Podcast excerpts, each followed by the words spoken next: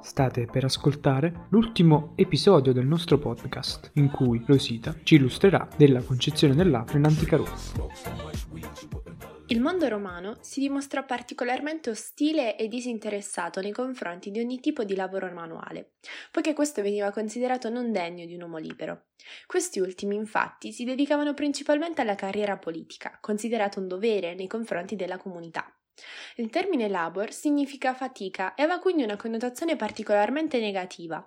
Inoltre, in latino non esiste nessun termine che corrisponda alla concezione moderna del lavoro.